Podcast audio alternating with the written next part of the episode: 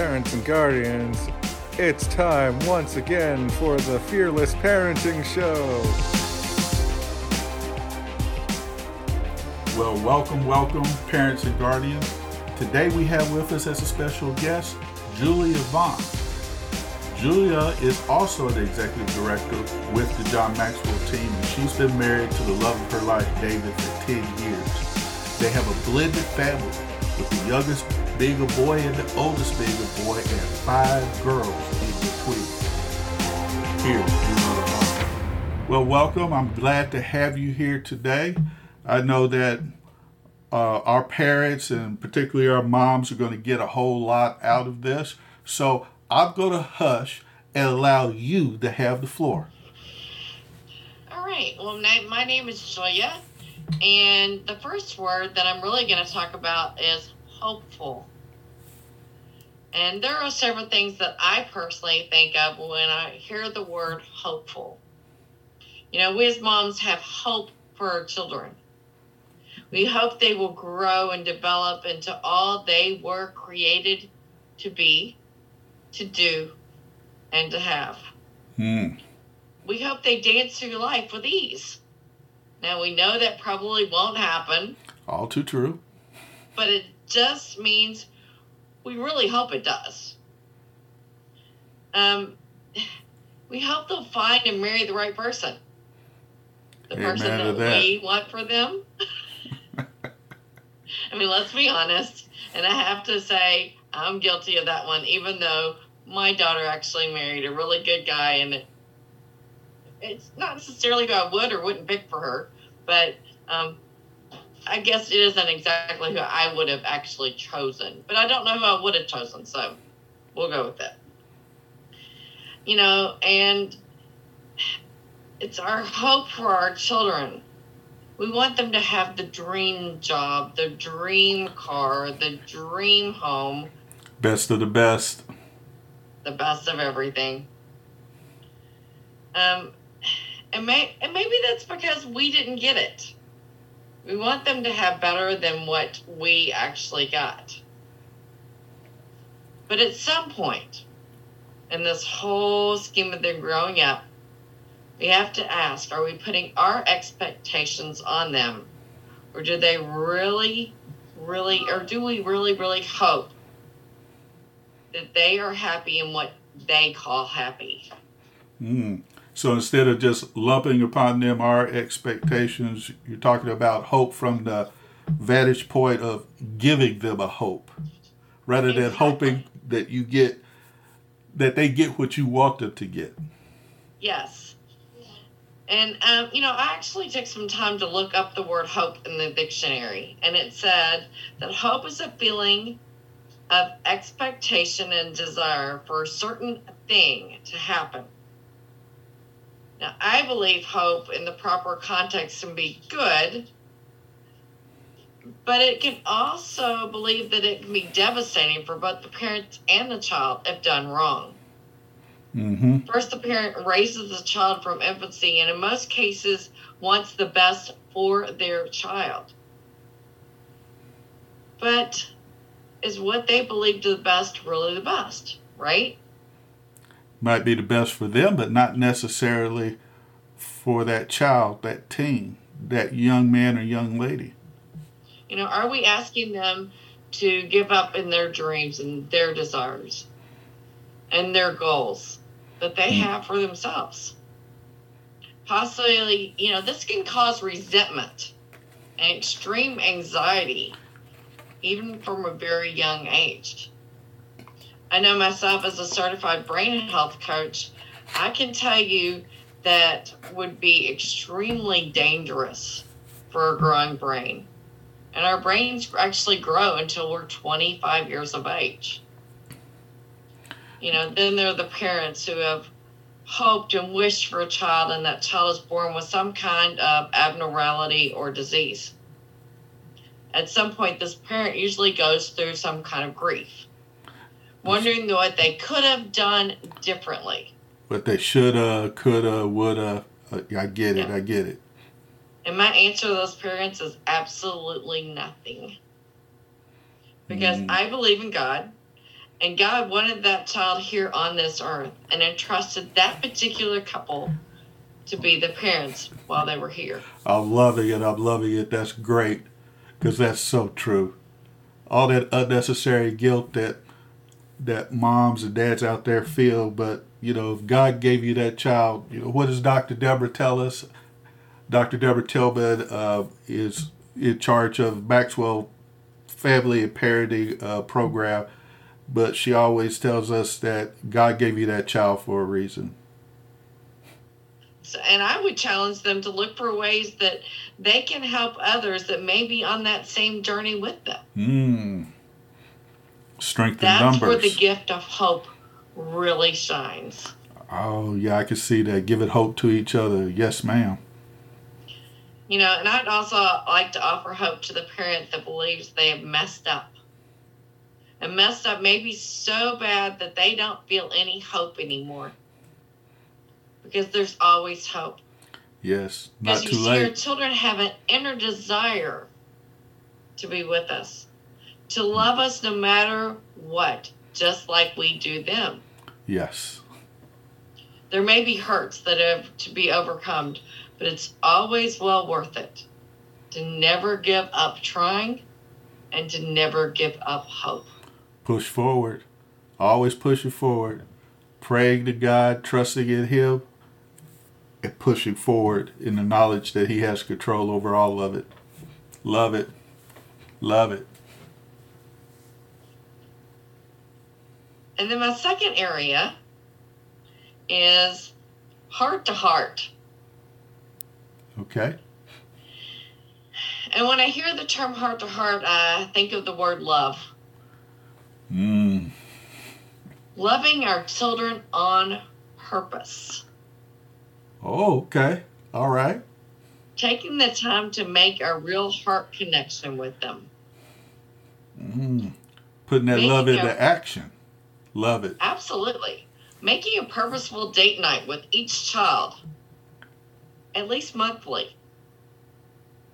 This may not be possible if you know one of the parents travel a bunch or if you have a big family, but take the time for each child. That's so important. Yes, it is. It's time the child gets to feel heard and special, if only for a very short time. And sometimes there's are those heart to heart conversations that we like to avoid having with our children. Such as what do we say when someone close to us dies? Mm. Problem is we're normally hurting too. But that doesn't mean we can downplay the importance of being a parent at that time. because you got to model it for you for your babies. I mean, you know, they they if they've never dealt with grief before, this is the first time. This is a time for modeling to them. You say, "Yes, I'm sad, but life moves on," and it this is tough, but we will persevere through this. It's good for for kids to be able to hear that from mom, and, and to hear that from dad. Speak that from their hearts. Yeah, because typically they need us more during that time than we may even think. hmm They need the comfort. They need to see us laugh. They need to see us cry. They need to see us remember. Mm-hmm. This is how they'll learn to deal with grief. And if we bottle it, they're going to learn to deal with grief by thinking that they have to bottle it. Oh wow! Now I, I have to pause you right there. What an outstanding point. if you bottle bottling stuff up, if bottle bottling hurt, you you model bottling up pain, you model bottle, bottling up anger. There's so many things that we role model to our kids about bottling up, and then we wonder why they do it. Oh, I love it. Go ahead. I love it. Absolutely. You know, I was both fortunate and unfortunate to never really have to deal with grief for the first 19 years of my life. And when it did happen, I had no idea how to handle it on a personal level. You know, I hear mom say, I just don't connect with my son or daughter.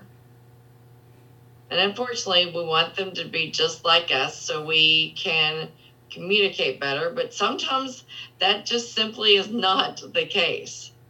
This is why I believe the DISC behavior profile, which I am a part of through the John Maxwell team, is so important with families. It helps us to embrace and understand our differences so that we can not only communicate better, but we can celebrate the uniqueness of ourselves and of our children. Mm. There's a level of vulnerability when we're talking about heart to heart. When we have a heart to heart conversation with anyone, but especially a child, it's when we share our truest self with the child. Wow. Okay. Letting them, yes. Opening up yourself, let them look inside. Love it. Go ahead. Letting them witness a touch of our souls, which helps the child to develop real trust Mm. and real feelings. So let me touch a second on feelings. All right. Go ahead.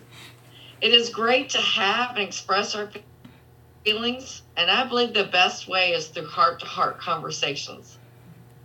When we tell our children to hold feelings in, it can damage the child, causing pain for everyone around for years to come.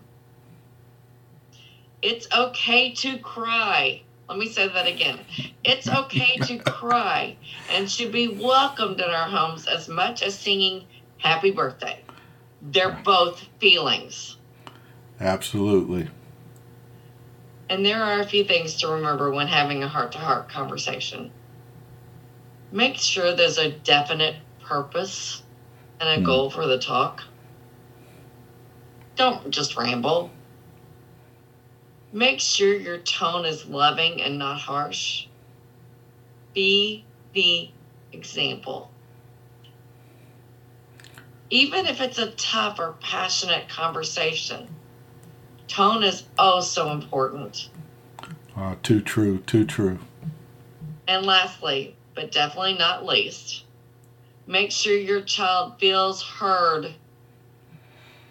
Feeling heard does not mean that you agree with everything or even anything they say. It just validates their feelings. Children are just adults in the making and truly seek to be understood during our heart to heart meetings. I love it. They are. They're growing into adults. You know, I work with uh, kids from kindergarten through uh, 12th grade in a Royal Ranger ministry. And uh, until recently, here, I was working with a group of third through fifth graders on Wednesday nights. And I got a couple of leaders in now that I've trained, and they do a fantastic job with it. But what I learned is when I looked at them and I said, you know what? As third to fifth graders, you're closer to being a man than you are a boy. So I'm going to start treating you like men. I'm going to start getting you ready to be men. It, and watch the change over their faces. Watch their little chest stick out. And then, you know, and I ask them questions on Wednesday nights. Say, hey, is that a, is that what a real man would do?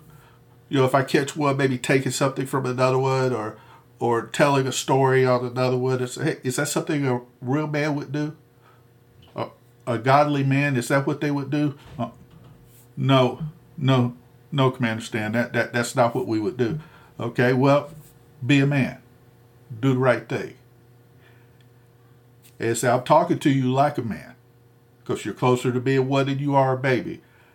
And they hear you. They know that you're talking to them with respect, and, and uh, you you want the best for them. And even though I'm correcting them, I'm affirming them at the same time. Uh, I I love what you had to say to these uh, parents here, particularly about the bottling up. Parents, if you don't get anything out of this talk, except that right there. She, she dropped some gold on y'all. We can model many different things, but don't model to your children how to bottle things up. Uh, th- I just have to really, really harp on that because that was so, so good. Love. Well, that's all for today's show. I want to thank you, parents and guardians, for taking the time to join us this evening. And I want to remind you please go check out my new book, Fearless Parenting. Again, you can find that at parentsbefearless.com. That's parents with an S, befearless.com. Until next time, go forth and fearlessly parent. God bless.